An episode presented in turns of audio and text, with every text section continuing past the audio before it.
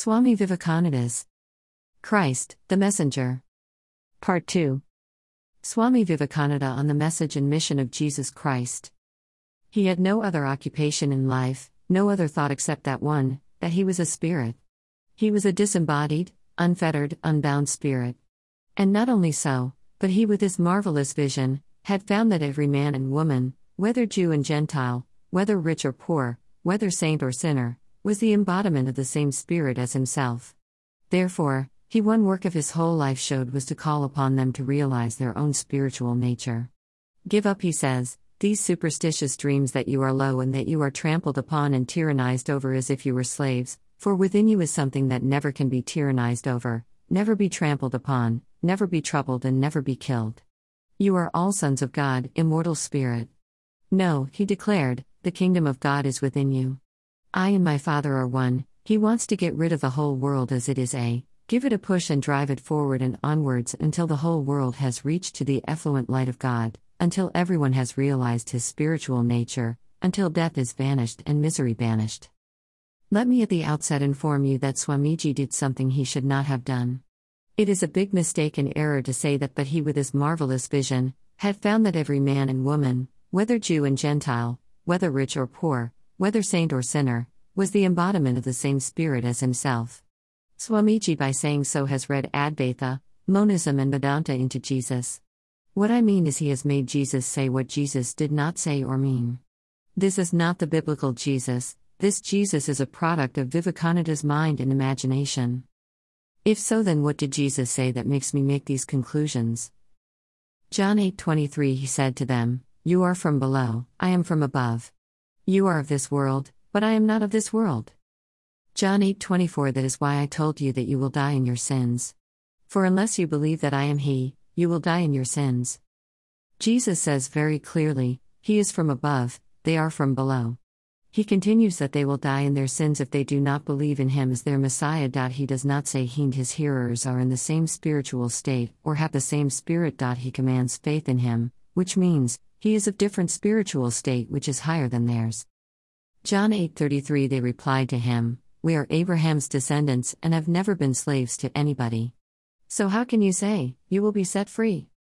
John 8:34 Jesus answered them, Truly, truly I tell you that everyone who commits sin is a slave of sin. John 8:35 The slave does not remain in the household forever, but the son does remain forever. John 8:36 So if the son sets you free, you will be free indeed. Jesus, in the passage which continues and which is quoted above, gives his diagnosis of humans. He says very clearly that 1. They are slaves of sin. 2.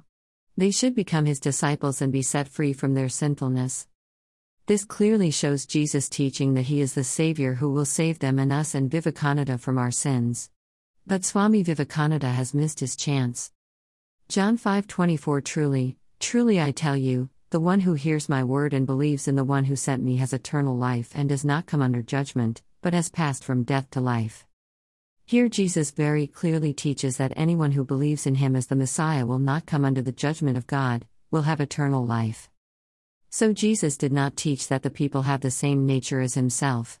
He very clearly and repeatedly taught that they are sinners and he is there and our only Savior, which is the exact opposite of what Swamiji suggested. Therefore, the one work of his whole life showed was to call upon them to realize their own spiritual nature. S. Vivekananda.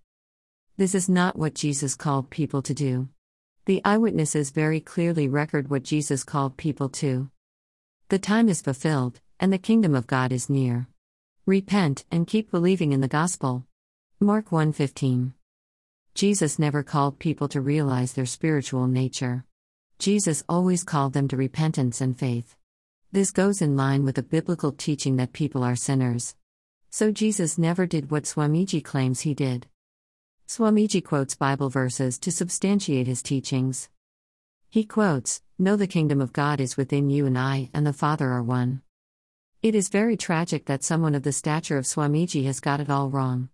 But what is more tragic is more people will also get it wrong through him. Swamiji rips these two lines out of context from the Bible to make Jesus look like an Advaitin, preaching what Vivekananda and Ramakrishna Paramhamsa would preach, i.e., Vedanta. Jesus said, I and the Father are one, but he never said, You and the Father are one. Jesus never compared people with the Father or himself. Here again, Swamiji goes grossly wrong on an important theme. The kingdom of God is within you means that God wants to make his rule, as a king in the hearts of the believers.